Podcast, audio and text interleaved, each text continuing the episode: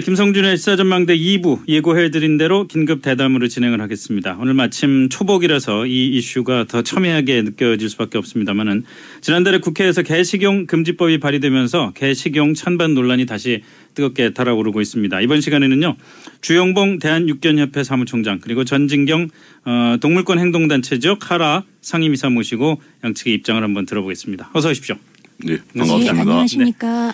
어뭐 단도직입적으로 말씀드려서 두 분께 이 질문을 드리겠습니다. 먼저 그 주영봉 사무총장님께 개가 아, 왜 음식이 될 수 있는지에 대해서 좀 설명 좀 해주시죠.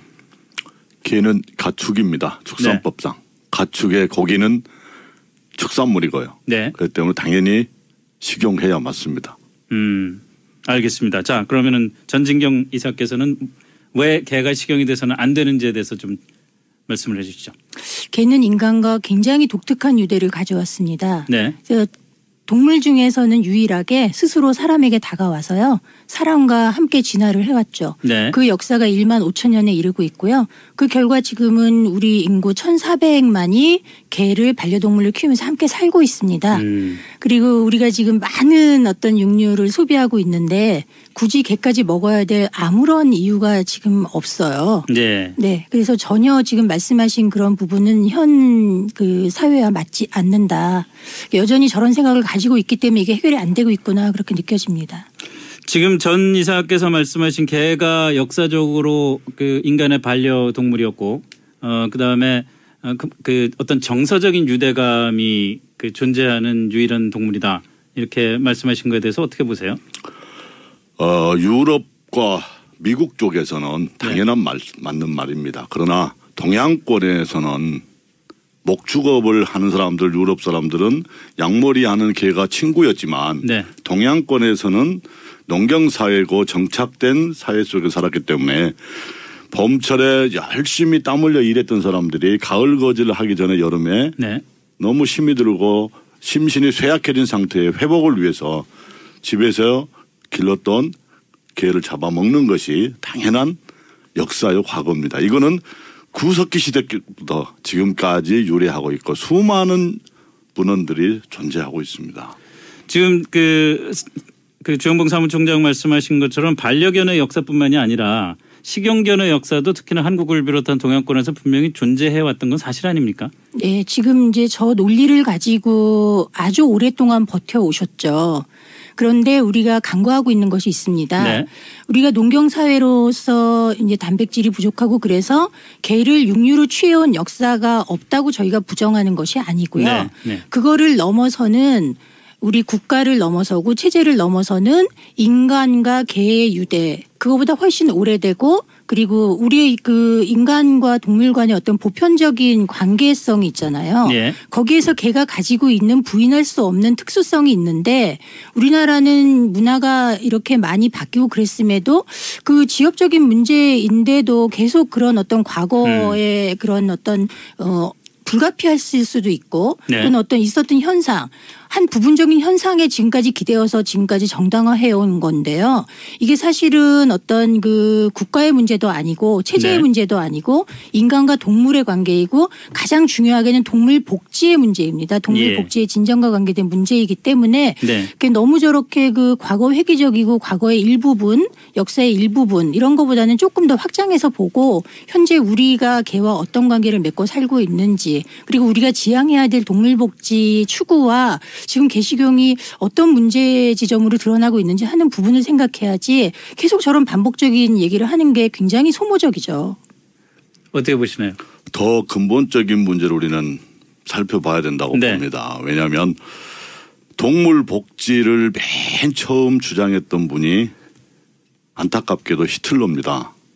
아 그래요? 예, 히틀러가 동물 복지를 주장했어요. 사람을 학대하면서 사람을 죽이면서 동물과 뭔가 좀 교감을 가지면서 거기에서 위안을 받고 싶어서 히틀러가 주장한 겁니다. 이게 예, 예.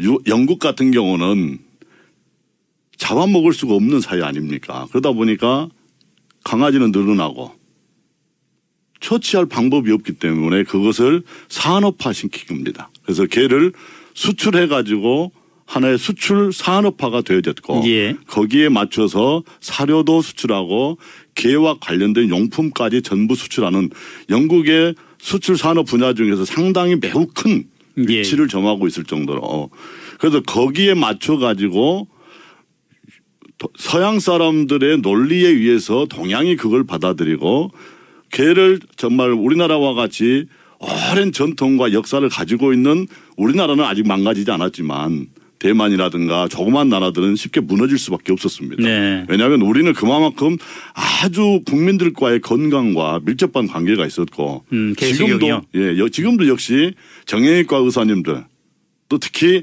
암병원에서 항암 치료를 하시는 그런 의사님들은 개고기를 먹어야 된다. 먹어야만 당신의 건강이 회복될 수 있다. 이렇게까지 지금도 여전히 유효하고 있습니다. 이 그 이 문제를 조금 잠깐만 좀 좁혀서 들어가 봤으면 좋겠는데 지금 그 전진경 카라 이사께서 말씀하셨던 개가 이제까지 역사를 통틀어서 어떤 반려동물로서 사람과 교감을 해왔던 부분들, 공감해왔던 부분들에 대한 얘기입니다만은 어, 주영봉 사무총장님은 어떻게 생각하십니까? 예를 들어서 어, 농경 시대 농사를 짓던 시절에 뭐 지금도 마찬가지겠습니다만은 어, 농사를 짓는 데 쓰는 소가 그, 그 농부와 교감했던 거하고 개가 농부와 교감했던 거하고 무슨 차이를 둘 필요가 있다고 보세요? 그럴 필요가 없다고 보세요. 전혀 없죠. 전혀 없다고 보시는 예, 거고요. 예. 그렇기 때문에 어, 소, 소고기나 개고기나 마찬가지로 취급해도 된다는 생각이신 거잖아요. 그러니까 이제 우리나라에는 애완으로 집에서 기르는 개가 있고 예. 고기를 생산하는 목적을 가지고 농장에서 사육하는 개가 있습니다. 예, 그건 잠시 뒤에 좀 예, 얘기를 예. 했으면 좋겠고. 그러면 전 이사님께서는 지금 말씀 제가 질문 드린 것처럼 어, 개가 좀 특별하다는 느낌은 좀 듭니다만은 그럼에도 불구하고 농사를 짓는 집에서 어떤 소와 갖고 있는 어떤 인간적인 교감 네. 그런 것들도 결국 똑같은 것 아닌가요? 똑같습니다. 그걸 부인하는 것이 아니고요. 네. 일단 그거에 대해서 말씀드리기 전에 조금 전에 이제 지금 주영봉 사무총장님 네. 하신 말씀들이 근거를 좀 가지고 말씀해 주셨으면 좋겠는데 도무지 무슨 말씀이신지 모르겠는 거예요. 예를 들어 히틀러가 동물보호법을 만든 거는 맞습니다. 그러나 히틀러가 사람에 대한 어떤 박해를 하고 이런 것과 동물을 보호하는 것과 아무런 논리적인 연관성이 없어요. 그리고 네. 사실 우리는 예전에 뜨거운 물 하나도 벌레도 죽을까봐 조심해서 버리던 민족이거든요. 네, 네. 동물 보호나 이런 거 역사는 어디 벽에 명문화되어 있기 이전에 이미 우리 유전자의 생명을 존중하라고 불필요한 살생을 하지 말라고 각인이 되어 있습니다. 그리고 영국에서 무슨 뭐 개가 필요 없어져서 산업화했다 그러는 거는 대체 무슨 말씀이신지 모르겠어서 그런 건 좀 구체적으로 근거를 가지고 말씀해 주셨으면 좋겠고요. 네. 그럼 이제 지금 말씀해 주신 이제 부분인 거죠. 예.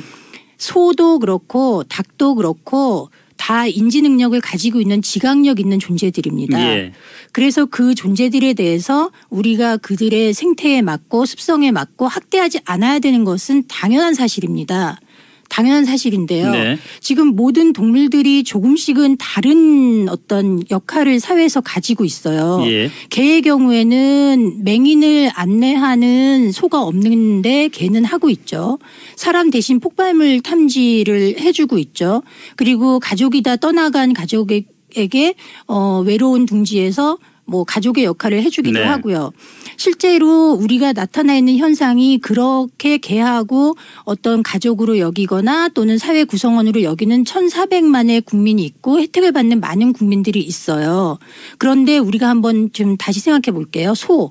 예전에는 소를 키우면서 아침에 일어나면 소 영을부터 먼저 먹이고 가- 많은 유대를 가졌죠. 예. 그래서 소가 예를 들어 이제 나중에 뭐 팔려간다. 10군데 팔려간다 그럴 때 그 집에서 소가 팔려가는 거를 가족들이 다 슬퍼하고 울고 그리고 도살하고 이럴 때도 굉장히 생명을 도- 존중하고 그렇게 했었던 그렇죠. 거잖아요. 그 유대가 없었던 게 아니에요.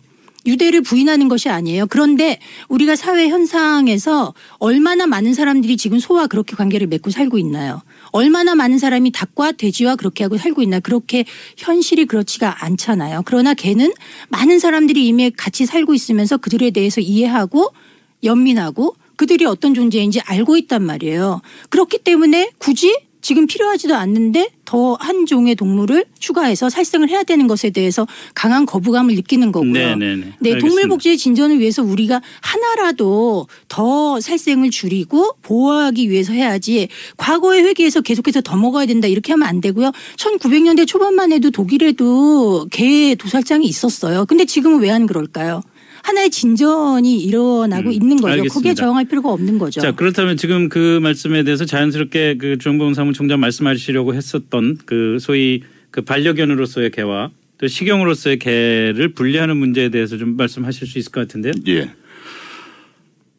가장 근본적인 문제는 이겁니다. 축산법이 1963년도에 도입돼 가지고 개가 포함되어 있었고요. 그리고 11년 뒤에 에, 축산물 위생 관리법 현재는 그때 당시에는 축산물 처리 가공법이었습니다. 그 축산물 처리 가공법이 11년 뒤에 만들어졌고 거기에 역시 개가 포함되어 있습니다.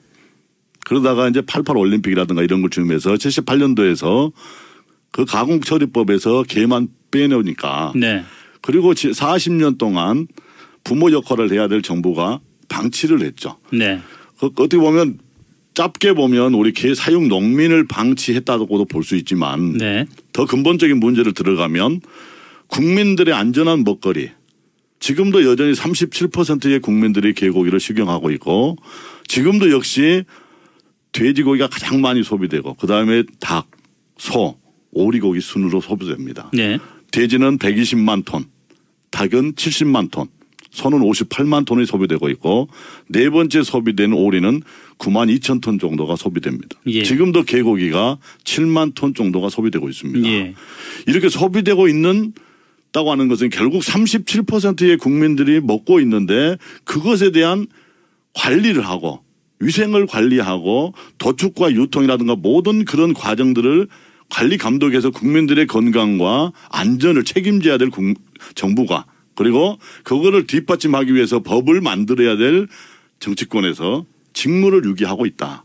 그래서 결국 이와 같은 논쟁에 빠지게 된 그 근본적 속에 더 들어가 보면 우리 정진경 우리 상임 이사님께서 나와 계시는데 동물 보호가 우리나라에서 동물 보호를 하는 분들의 특징은 한마디로 말하면 사입입니다.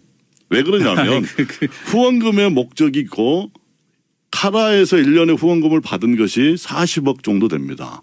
그래서 메이저 단체라고 하는 우리 동물보호 40억 안 단체. 한 세 개 정도가 100억을 넘게 후원금을 예. 모금하고 수백억의 후원금이 본인들이 발표하는 내용을 보면 75%가 인건비와 활동비로 지급이 되고 있습니다. 아 그런데요. 잠깐만요. 지금 그 말씀 뭐 그 어떤 취지인지는 알겠습니다만은 지금 저희가 논의하는 그 본질하고는 좀 거리가 있는 것 같아서 일단 그건 좀 중단을 해주셨으면 좋겠고 제가 드렸던 질문으로 다시 돌아가겠습니다.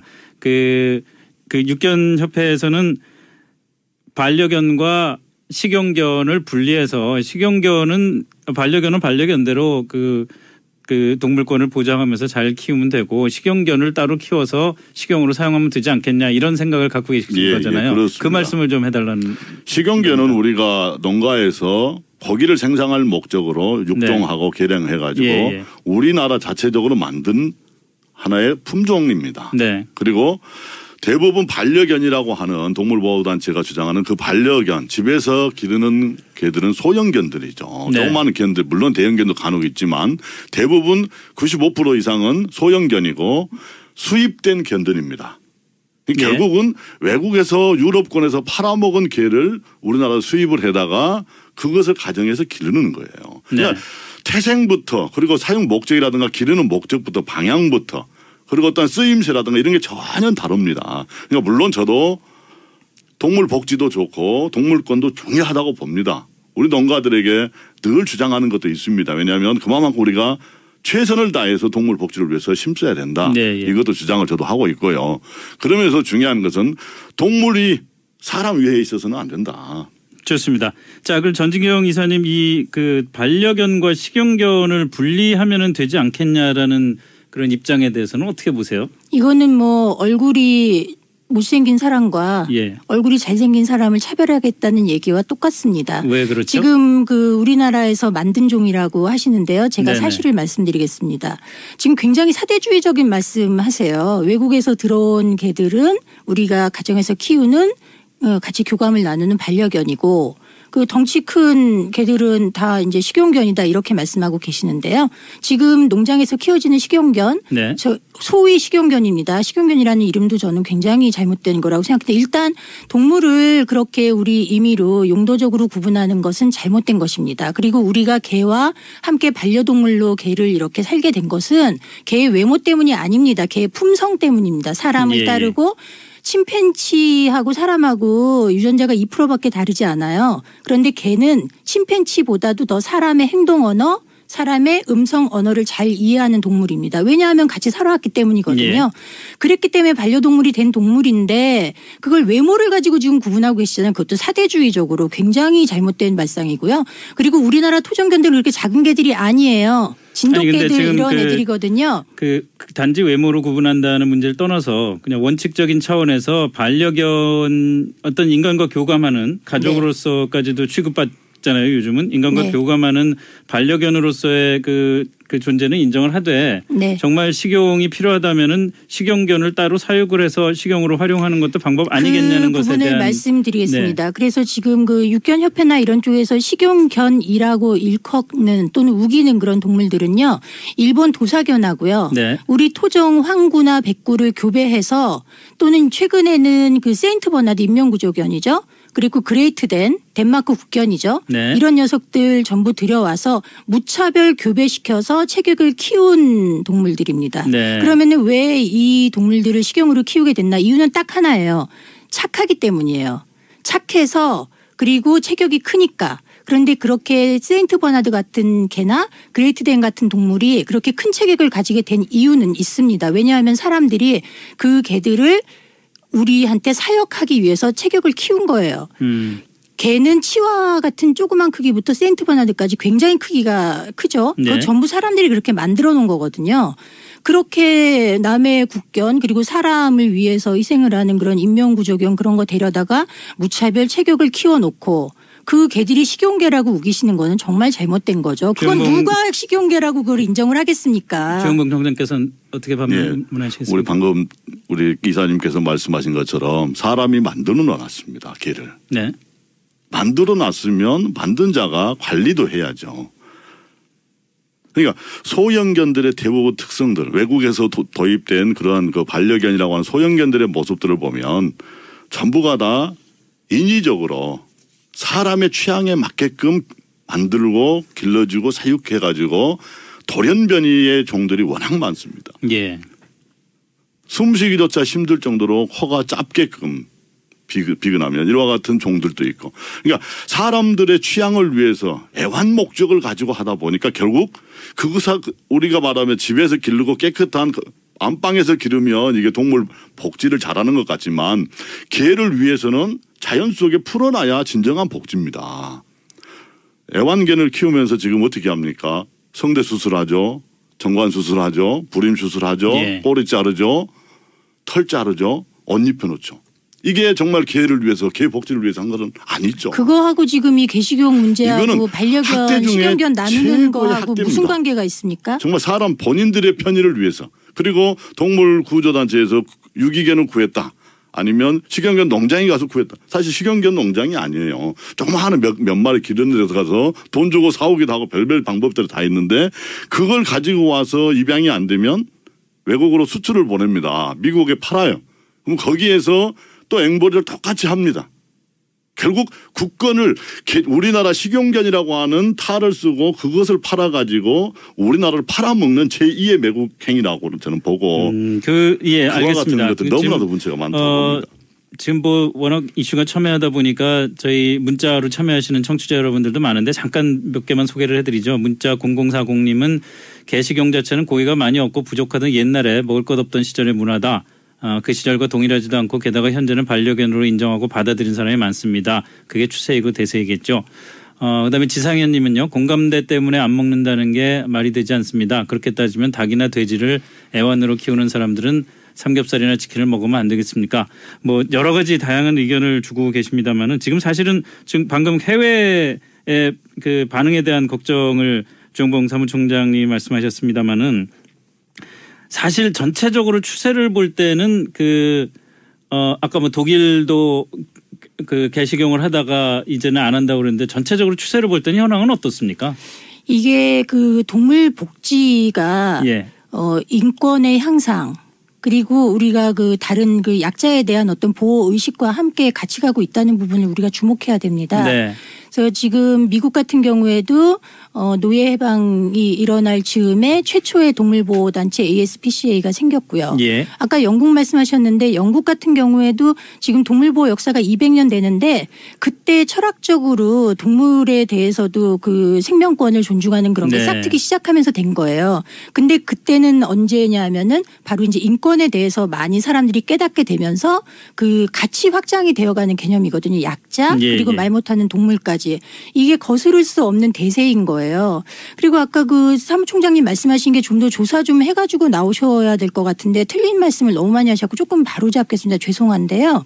1978년도에 축산물위생관리법 옛날 축가공법에서 개를 뺀 게 맞습니다. 예. 그때는 우리 국민의 전체 1년간 육류 소비량이 5kg이었어요. 5kg. 1년 한 1년 사람이 소비량이 5kg였습니다. 이미 그때 축산물 위생관리법 그러니까 우리 국민들이 먹어야 될 육류의 도살과 유통, 위생 이런 거를 규정하는 법에서 국가가 뺐어요. 뺀 거 알고 계셨죠? 그리고 지금 2016년에 우리 국민의 육류 소비량이 51kg가 좀 넘습니다. 10배가 넘었어요.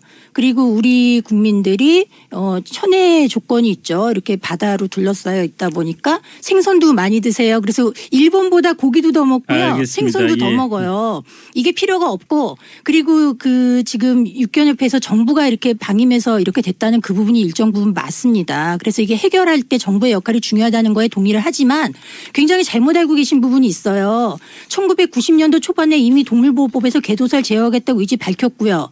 육견협회에서 두번 에 걸쳐서 농림축산식품부에 법인 예. 신청하셨는데 알겠습니다. 저희 다 빠꾸 맞으셨잖아요. 예, 시간이 너무 짧아서 여기서 정리를 해야 될 것 같은데 정말 첨예한 이슈라는 것만 다시 한번 확인해보고 어, 끝을 내야 될 것 같습니다. 아, 두분 오늘 말씀 고맙습니다. 지금까지 카라 전진경 상임이사 대한육견협회 주영봉 사무총장이었습니다. 고맙습니다. 예, 네, 감사합니다. 고맙습니다.